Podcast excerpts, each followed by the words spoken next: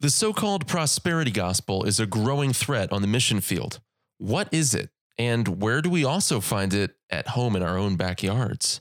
The prosperity gospel is actually pretty hard to define. But I would say that the heart of it, though, is valuing the gift above the giver. And you can see that in, in any kind of different context big, beautiful building, massive, expansive parking lot. They support missionaries and, and all these things, and they have a sound statement of faith. But it's very possible that a large number of people in that congregation actually live out the prosperity gospel, and whether they know it or not.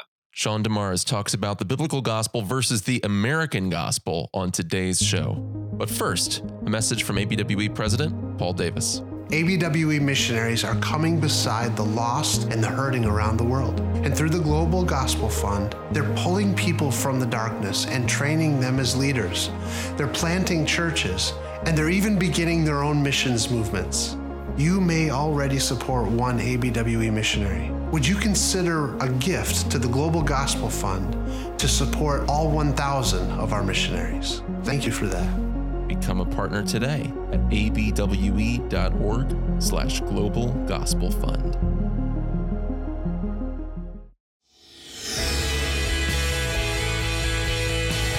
Welcome to the Missions Podcast, the show that explores your hard questions on missions, theology, and practice to help goers think and thinkers go. I'm Alex Kochman Director of Advancement and Mobilization for ABWE International, joined by Scott Dunford, Lead Church Planter for Redeemer Church in Fremont, California, West Coast Mobilizer for ABWE, and future Supreme Court Justice. Did I hear that correctly? Or am I I'm mistaken about that, Scott? If, if nominated, I will serve. Uh, you don't have to be a lawyer. So yeah, I, I think I can do it. It, it. Perhaps I should just refer to you henceforth as SWD. Um, you can refer to me as AJK. I also introduced myself um, wrongly. Um, I think pretty soon here I'm be transitioning into a new role with ABWE as director of advancement and communications, and uh, it's a privilege to uh, oversee the, the blog, a lot of the digital content that we put out for ABWE, as well as this show. Scott, you and I haven't chatted in a while. Maybe we're due for a life update. We had a baby, yes. which is cool. Not Alex and I, but you and Hannah. Uh, yes, good call. yes, Calvin Alexander Kochman, which by the way, my grandfather's name is Alexander, so I'm not, you know, completely self-obsessed. Uh, was born at 11 pounds six ounces. So Man, yeah, kid. He, I know he's about to get redshirted. Actually, I just yeah. got a call. Yeah, seriously, and it was it was a challenging process. Um, it was emotional, and it 20 hours of labor followed by a C-section, and so, oh. but praise God that mom and baby are both here and both healthy. And um, did you get an epidural, Alex? I did. Um, it wasn't very effective, though. I asked for one when my kids were born. I never got one. I asked. I, I asked actually for them to put me under all all together, and they they didn't do that. But um, you know, Scott, perhaps this is as good a segue as any. That life is full of suffering, yeah. uh, isn't it? And oh man, um, especially uh, as we talk about the Christian life and the missionary life in particular. You know, we've only addressed the issue of the prosperity gospel once on this show. That was in a conversation with Conrad Mbewe. And I'm really excited for the guest that we're having today, who I first saw through the American Gospel documentary was put out. Yeah, so we have Sean DeMars. He's a father, husband, and artist. So uh, he served in the military, and then he and his family spent three years to reach an unreached people group in Peru, and they served and ministered there. And now uh, he is the pastor at Sixth Avenue Community Church in Decatur, Alabama. And welcome, Sean. Can you tell us a little bit about yourself? I especially want to know are you a recording artist? Are you a pottery artist? Tell us a little bit about that. and then uh, I'd love to hear a little bit more about your story in Peru and why that led you to start writing and speaking on some of the things you've written regarding suffering. Yeah. Hey guys. Uh, so the artist thing, uh, that's from again a very long time ago. Uh, believe it or not, I used to be a rapper. uh, I know that the people listening to this podcast just by you got the name for it. Yeah, yeah. Sean DeMars. Yeah, man. Uh, I was a Christian rapper. And uh, right before we went to the mission field, I had to. And by the way, if you hear that ding, I cannot figure out how to turn that off on my computer. So you may just be getting ding throughout this episode. Sorry. Okay. But right before we went to the mission field, uh, my uh, my little rap career was beginning to pick up steam, and we had to make a decision: did I want to be in music, or did I want to uh, be a missionary. And so uh, left the music behind and went to the mission field. So I guess I got to update that bio. These days, uh, I'm not much of an artist at all. But uh, yeah, I serve as the pastor of Sixth Avenue Community Church, which uh, about a month ago was actually Sixth Avenue Church of God. Uh, but we've been in hmm. a three and a half year church revitalization process with this church. And the last stage of that revitalization process was to move the congregation out of the Church of God denomination uh, in order for us to become oh, an wow. independent church. We're essentially a Reformed Baptist, but just to become an independent Baptist church. And so that was three and a half years in the making. And the Lord was very kind to allow us to do that here a couple of weeks ago. So, yeah. Yeah. And you talk about your missionary experience in Peru and your view of the Christian life in the American Gospel documentary. If people haven't seen that, I believe the website's American Gospel Film. We'll put that in the show notes. Uh, but one of the things uh, in that same vein, you wrote a few years ago a plea for Americans to stop sending prosperity teaching, excuse me, prosperity preaching missionaries to Peru. Uh, you put out an urgent plea on Nine Mark saying, stop sending your prosperity preachers to Peru. So, what is it that you saw there that caused you to make such an impassioned plea? Is that just something you saw in Peru? Did you see that across Latin America? Yeah. So, I think uh, when Jonathan Leeman and I were discussing how to go about that article, uh, I wrote it at, from the angle of a missionary in Peru, but Peru can just sort of be the avatar for yeah. anywhere that you're sending missionaries, right? Like the idea is stop sending missionaries to the mission fields uh, who are preaching a false gospel. Mm. Um, and I think the prosperity gospel is probably the most prominent false gospel that missionaries are having to deal with, especially in the third world.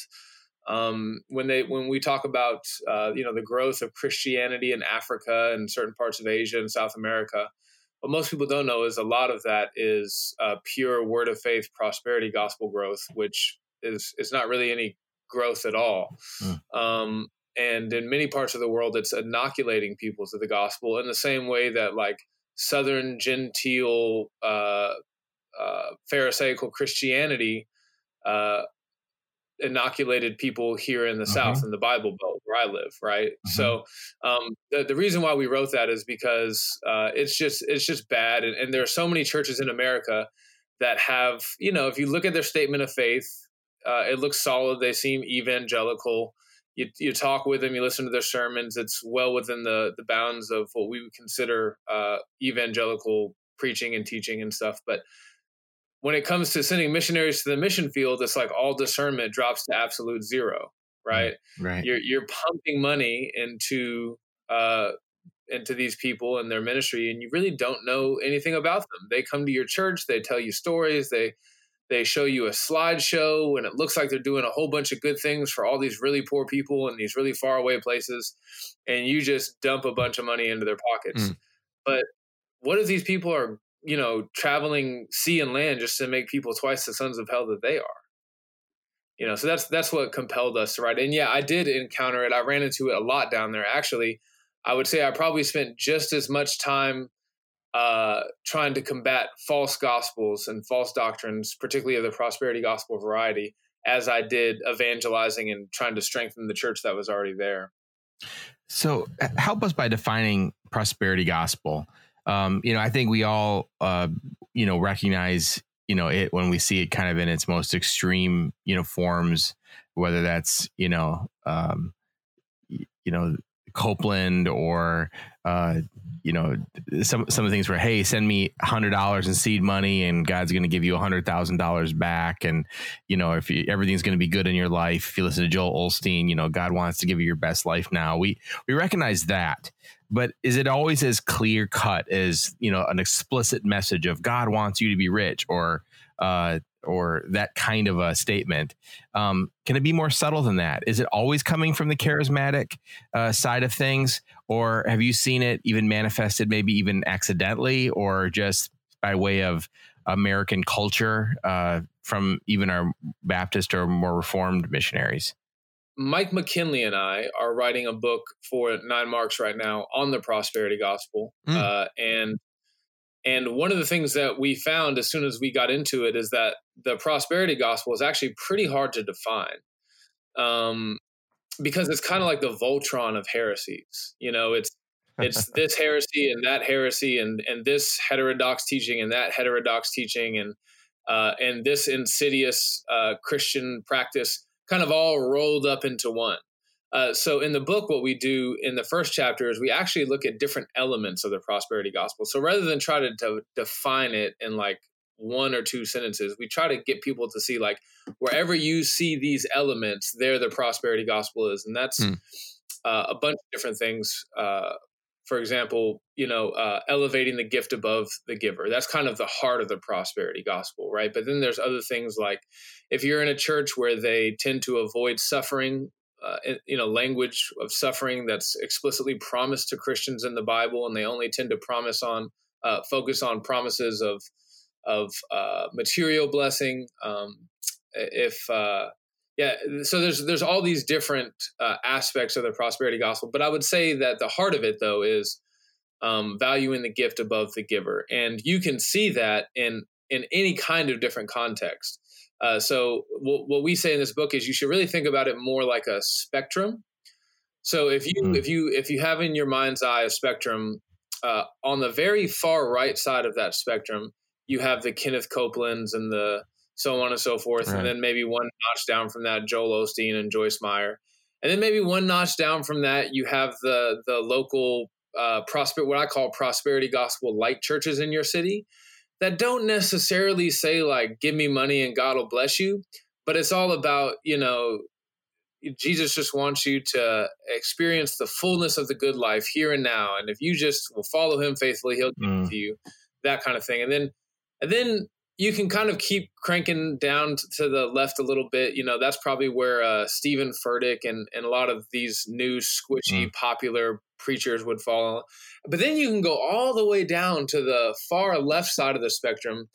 And there you would have uh, maybe your local Reformed Baptist church, uh, which has, uh, you know, eh, big, beautiful building, massive, expansive parking lot uh, you know beautifully kept grounds and and you know what? They preach the same gospel as us praise god and a lot of good gospel work happens there and we think they're a true church and they support missionaries and, and all these things. Uh, but it's very possible and they have a sound statement of faith you know? But it's very possible that the, a large number of people in that congregation uh, actually live out the prosperity gospel. So their orthodoxy may be sound, but their orthopraxy m- may in fact uh, be living out that false doctrine, whether they know it or not. Mm. They they avoid mm-hmm. suffering. They uh, are refusing to to give Jesus uh, all of their treasure, and, and, and you know so on and so forth. So yeah, you can see it in in a hundred different ways. Well, and I wondered too if we can just subtly communicate that, you know, um, you know, through I, have wondered this, like when, when a when someone walks into uh, a church where everything's gilded and the pastor's wearing, you know, the nicest suit imaginable, and uh, does that? I wonder if that subtly communicates that same message, you know, and realize like there's there's a fine line there between hey, we want to look our best and give our best to the Lord, but I wonder if on the other side of that there could be some miscommunication even about what we expect to happen as a result of our faith. I think you're right. Uh, I do want to be careful, like like you obviously want to be careful. There are yeah. a lot of non-sinful, non-prosperity. You know, uh, you it, you could you could dress like that and have a nice building for a whole bunch of different good reason. Yeah, right. Um, but I think it's it's given the what Jesus says about the danger of money in our souls. I think it's always wise that if if even for good reasons we have those things, we remain we maintain a healthy level of suspicion of ourselves, skepticism, yeah. you know, always checking and evaluating our hearts. Uh, so, like, for example, me and my wife, we both grew up very, very poor. And now we're not so poor compared to a lot of people we are. And as a, mm-hmm. as a mm-hmm. pastor of a 50 member church, I don't make a lot of money. But I think we're doing mm-hmm. pretty okay. And uh, and I don't think that you know we have we have the house we have or you know the the savings account that we have for any sinful reasons because of idolatry or anything. Right. But we do stop and ask ourselves every so often, you know, hey, are we, you know, has money become our God? Are we serving two masters? Let's make sure that we're being as generous as we can possibly be, and you know, just always kind of checking on ourselves to make sure we haven't uh, begun to to drink the Kool Aid. Right. So, Sean, one of the things that we've talked about often on this show is the problem that happens in the realm of missions is out of sight, out of mind. So we may ha- Yeah. we might have certain convictions here stateside about how we want the preaching and the doctrine to look in our own churches in our own midst. Uh, but it's it's harder to instill that on the mission field and with the missionaries that we support because of that separation there, right? There's sometimes less accountability, less communication in general. Sometimes people can intentionally misrepresent themselves. So, do you think that this problem's worse on the mission field? Uh, Obviously, we see you know this idea of, of prosperity thinking wherever you are on that spectrum um, infecting our churches. Is that worse on the mission field, and if so, why? it, it could have the potential to be worse. Uh, I can only speak to my experience, which is is very limited. I, I, I would just say that in general, it's best practice to have very close relationships with the people that we're either sending to the mission field or supporting on the mission field. There's a, a, a kind of wide net approach to to missions fundraising and mission support uh, that goes on in in the American church right now that just doesn't allow for us to uh, have a close connection. You know, it allows missionaries to be out of sight very easily for us, no matter how many update letters they send us via Mailchimp every month. Right. Um, so uh, I, I know of a church that they have a commitment that they're only going to support like five missionaries. You know, they, they could support a hundred missionaries with like a hundred dollars a month, that kind of a thing. Uh, but Mhm. probably not a hundred, but but uh, they've made the decision to only support five missionaries, and they want to support them with uh, a quarter of their budget. So it's like you're tethered to us in a good way, and we're t- tethered to you in a good way, and and we're going to make sure that uh, that we know you and your life, and that we're helping you watch your life and doctrine, and we're just going to be a part of of this mission in a way that's more substantial than uh, you'll have a check in the mail and I think that kind of thing, uh, you don't have to do it exactly like that, but that kind of mentality that keeps missionaries closely connected to local churches is the kind of thing that prevents uh, the issue that you're talking Mm. about. That's a good word. And we want to get deeper into what is the real gospel? How does that compare to the American dream? And what does that all mean for the missionary life? We're going to get into that next after this break with Sean DeMars. Hi, I'm Scott Dunford, and I'd like to share with you about a new nonprofit ministry established to help churches, Christian schools, and other ministries protect children and prevent abuse. Rich Hammar from Church Law and Tax states that the number one reason that drives churches to court is child sexual abuse.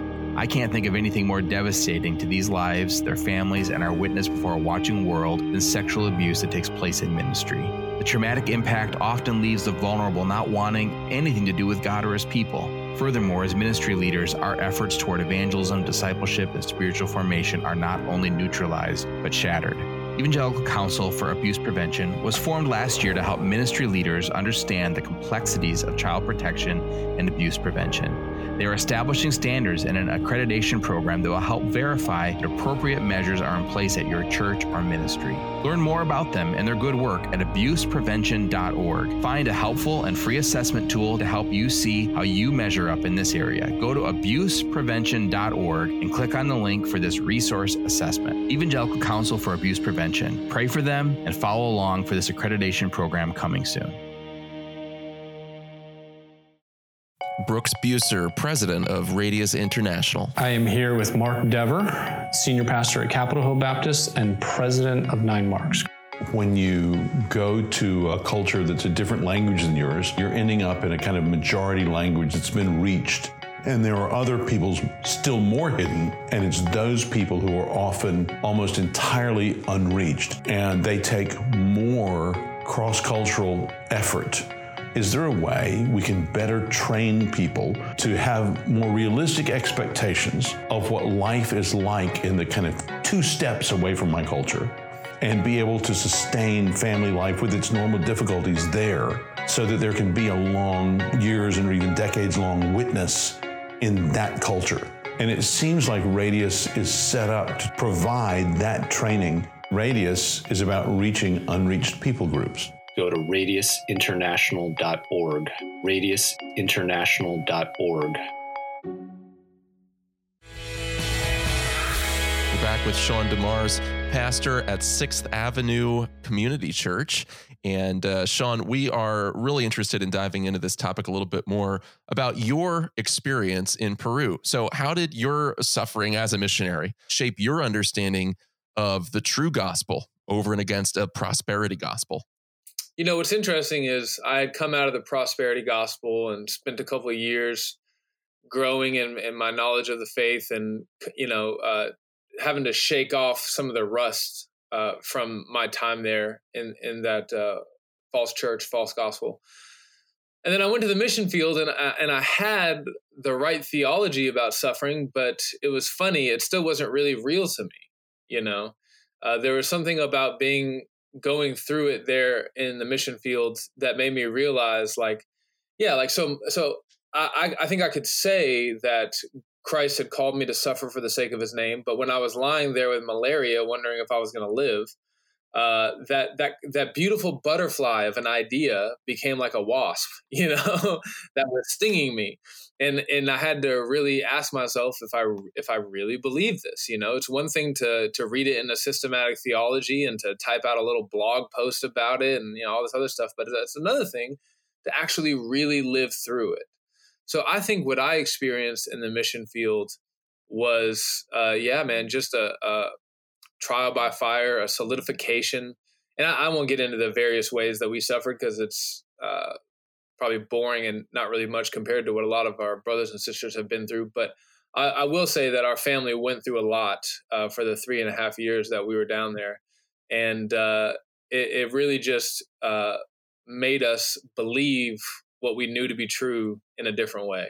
So, how do you see prosperity preaching in the American church? Do you do you see that also growing, eh, or is that something that maybe it's had its day and it's starting to to fade back? Because there's there's guys like us that, I mean, I'm I'm happy in my little uh you know my, my little bubble here in California. There's not a lot of Christians around me. I'm really not paying attention as much. I'm trying not to pay too much attention to what's going on on evangelical Twitter and whatever else. Uh, so, so what do you, what do you what do you what are you seeing as you're getting involved? I mean, I'm sure being in the documentary and some of the writing you're doing is kind of exposing you to to the nooks and crannies of what's going on in American faith. Yeah, so I would say that certain kinds of prosperity gospel are growing in America. Um, remember the spectrum from from earlier in the episode. Yeah. Uh, what's interesting? Um, let me see how I can say this. So uh, I'm going to bring Trump up uh, just because I want to bring a little bit of controversy to to this ministry. No, but breaking news. we need to have like a flashing sound or something so people can wake up and start listening yeah. again. Trump, Trump. so what's interesting, hmm. whether you uh, agree with or support uh, every decision that his administration has or hasn't made, uh, what's interesting is that he does a very good job, uh, and his administration does a very good job of trying to keep their finger on the pulse of their base. Mm. Okay. He knows that he has this base. That's the base that got him elected. It's the base that'll get him reelected. And they do a very good job of keeping their finger on that pulse. And they, you can see them calibrating. You can see uh, the Trump administration adjusting fire whenever they feel like they've slightly missed the mark with their base or making calculated decisions policy wise to try to strengthen their base and so on and so forth. Well, I think the same thing is true with these prosperity preachers. They know that they don't stand on the solid ground of God's word, the faith once and for all delivered to the saints.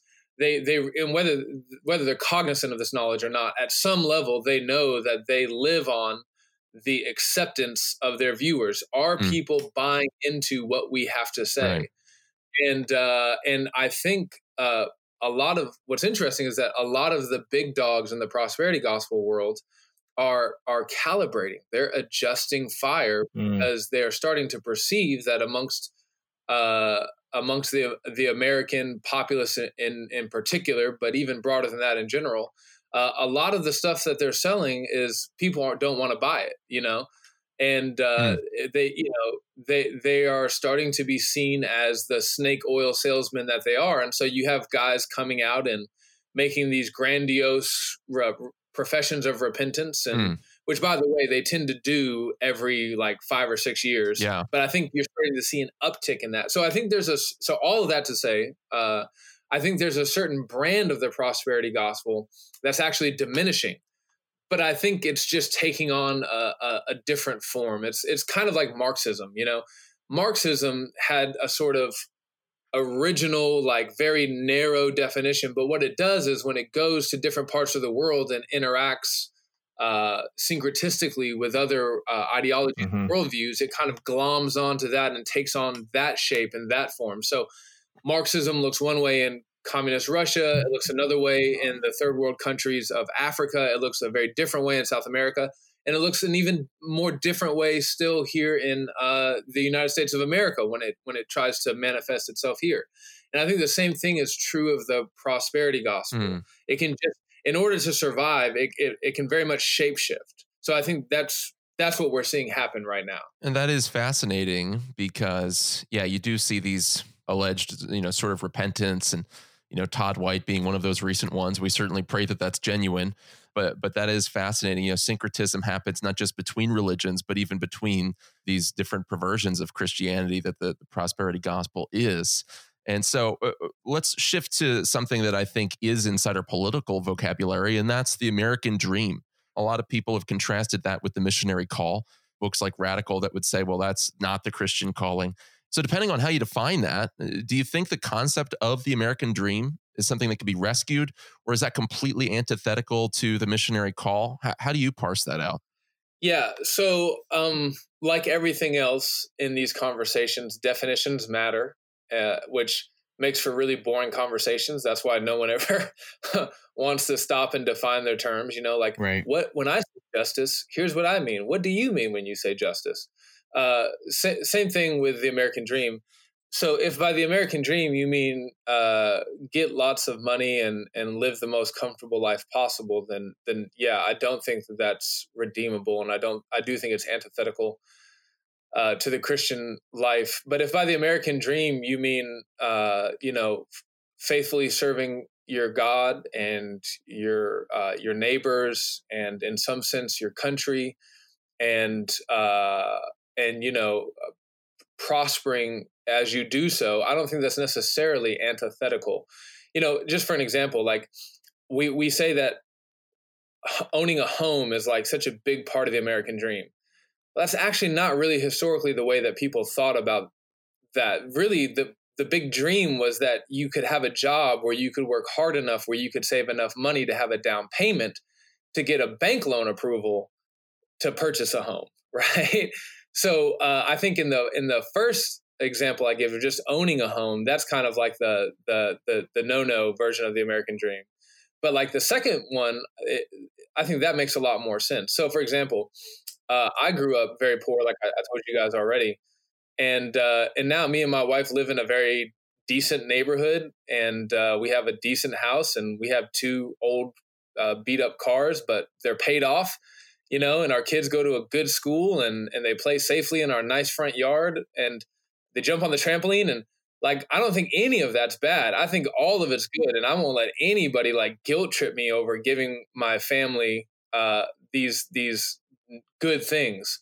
Yeah. Um and and and and it's important to remember that the American dream. See, it's important to remember that the the call to suffering that Jesus calls us to, it takes various and sundry forms. You know, we go through suffering in our sanctification experience as the Lord draws the the dross out of us with the with with His fires.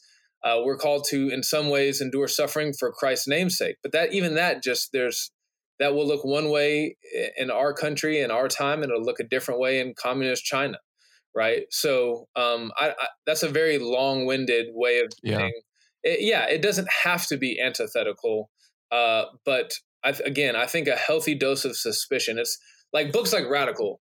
So I love David Platt. I love that book. I the Lord actually used that book early in my Christian walk to spur me on yeah. to consider the mission field. So I can I can tell you that like the Lord used that book in my life.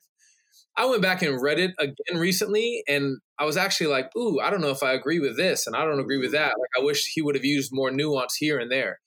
But I right. still think it was good that he put that book out. It's good for those kinds of books to be out there in the Christian ether just to always keep us on our toes, to always remind us to make sure that we're not uh, succumbing to the American dream, the Yeah. bad version. Well, yeah, and and on that, you know, let, let me throw something out there, and you guys can both interact with this. But one of the challenges is we live in a culture that is extremely risk averse and is extremely suffering averse. Um, one of our sponsors on the show, Radius International, we love that they train missionaries to expect suffering. Right, uh, Scott. I remember when you and I, you know, stepped into one of their classrooms last year, and uh, everybody's got um, filling up the afflictions of Christ on their desk. That's awesome. We need more of that in the American church. At the same time, we can oversimplify that into suffering for its own sake, not in view of eternity, not suffering for the gospel, uh, but just r- roughing it. And uh, something that I'm concerned about, we just think, well, I'm being more spiritual if I'm depriving myself of this, that, or the other. And the problem with that is if I'm not laying up wealth to serve my church, to serve my community, to send missionaries, to support missionaries financially, to give generously to others, right? Like there's a lot of good that I can do if I'm able to hold those things in balance. But if I just hang on to, you know, the nobility of just having less for its own sake, I'm actually not going to be able to love my neighbor as effectively. Uh, what do you guys think about that? I, I do think that we really struggle with this in America. I mean, because of because of our wealth, right? And and if not because of our wealth, because of you know the access we have to wealth. And I I think it's hard for pastors. I, I you know I think a lot of pastors, you know, because so many start out on the brink of poverty or even are living on the brink of poverty, it's hard to to not get our eyes off of these things.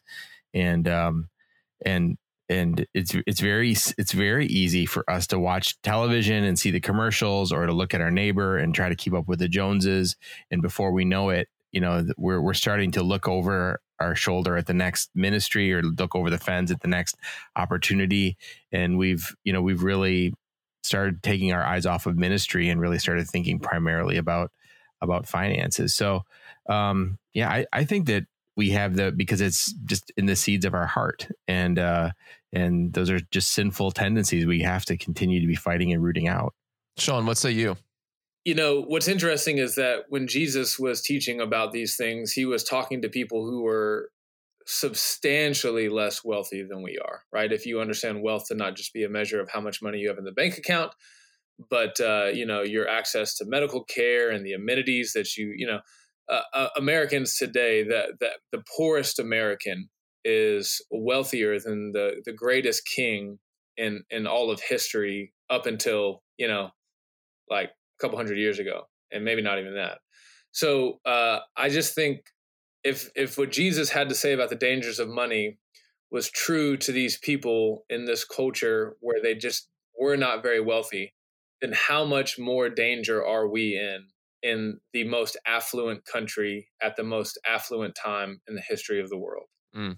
You know, so it's it's a very real danger. Yeah. Yeah. Yeah, we can't excuse ourselves too Well, quick. Yeah, and we live in a culture that really says, "Hey, this is what virtue looks like." You know, I mean, again, coming back to our political figures, how many times do they get put up? Even and even good Christian folks go, "Well, I I know that that guy's uh, good because um because he's he's."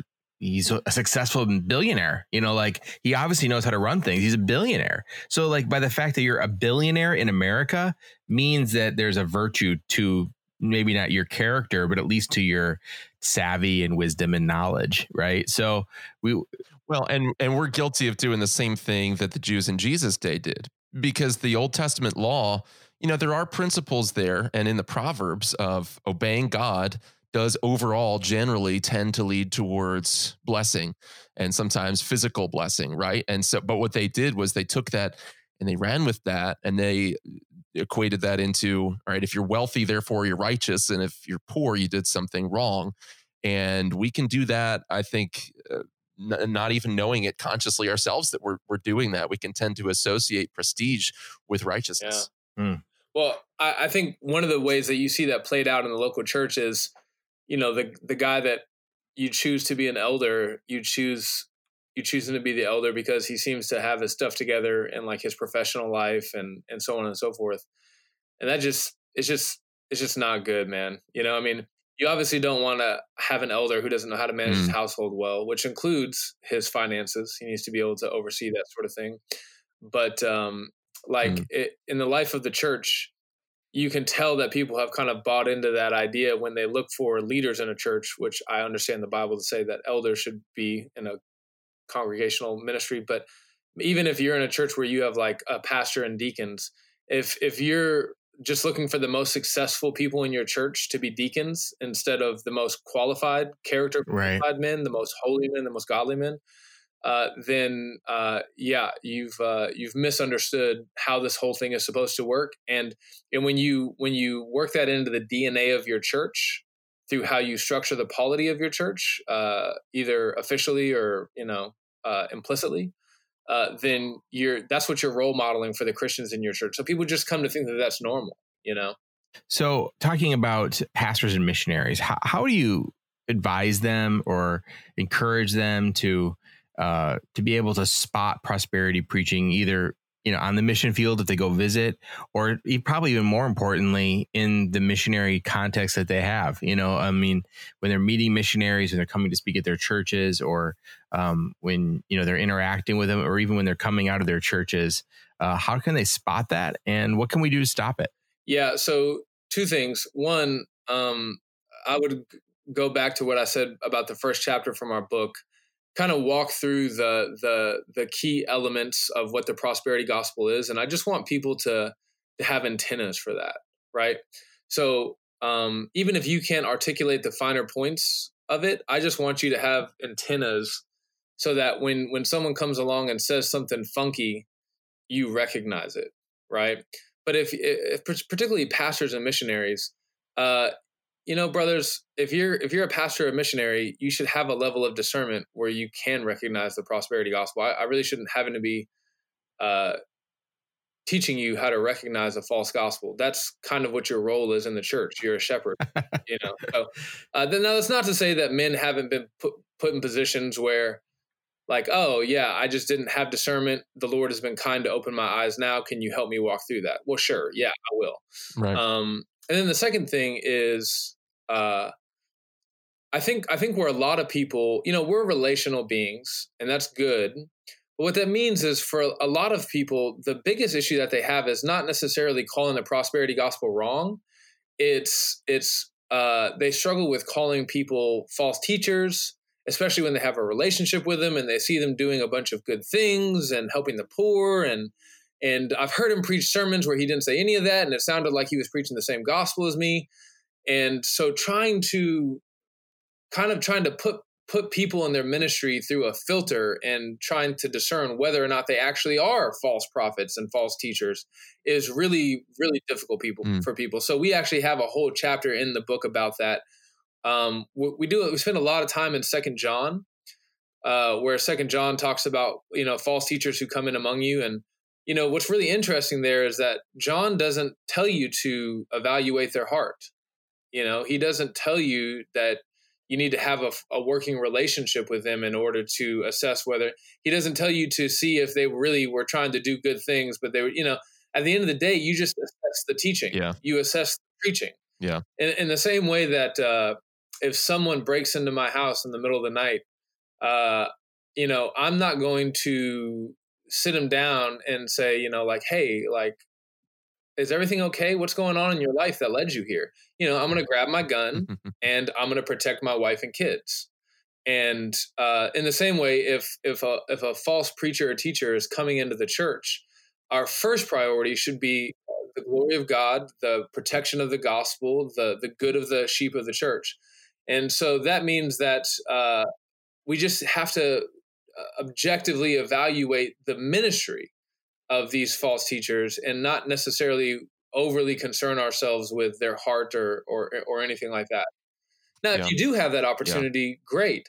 I'm actually building a relationship with a guy here in our our city uh, who I will not name in case anybody from our city uh, hears this podcast, um, who I think is a false teacher. Uh, I, I, know he's a false mm. teacher, um, and I've told him that and he for whatever reason wanted to continue to talk with me so i'm building a relationship with him but you have to understand just how rare that is you know it's just it's a rarity yeah. so if i wait to have a relationship uh, with every person who comes preaching a false gospel, I'm just I'm never going to do my job as a shepherd. Yeah. Right. As far as discerning some of these things too, to to backtrack real quick as we wind down, something that we also have to be aware of is we ne- we may not intend to bring a prosperity message, and we might bring it accidentally.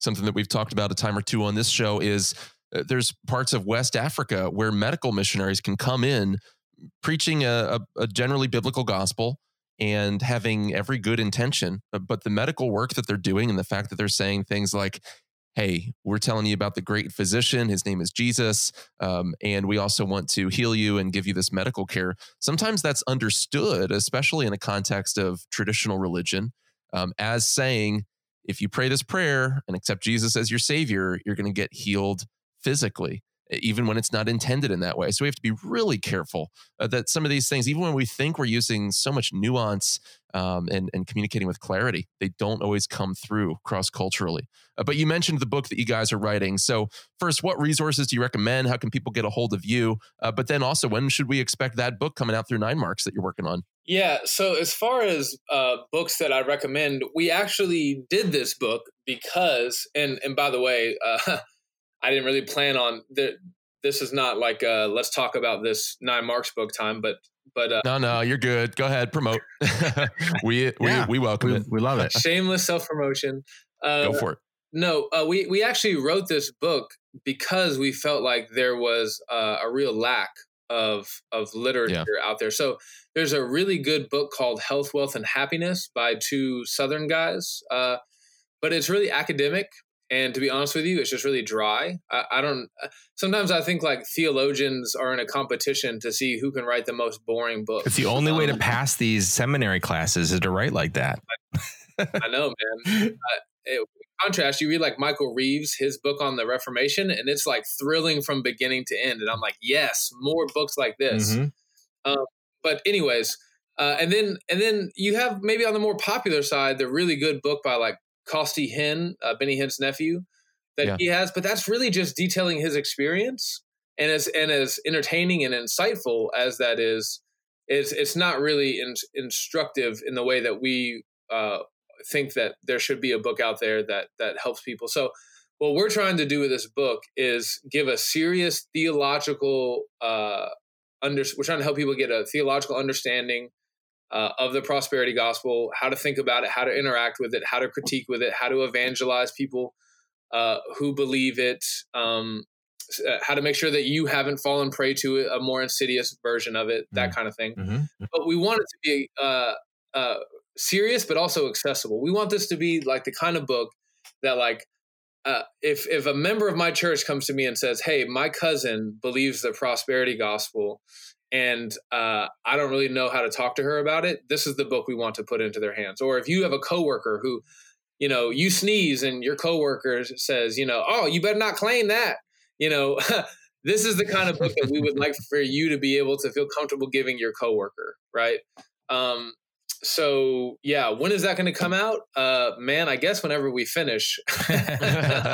Uh, uh, I, I think it should be out by fall 2021. So uh, anybody out there who cares about this, just be praying that uh, we would be able to finish writing the book well, and that it would uh, uh, make its way through the press quickly.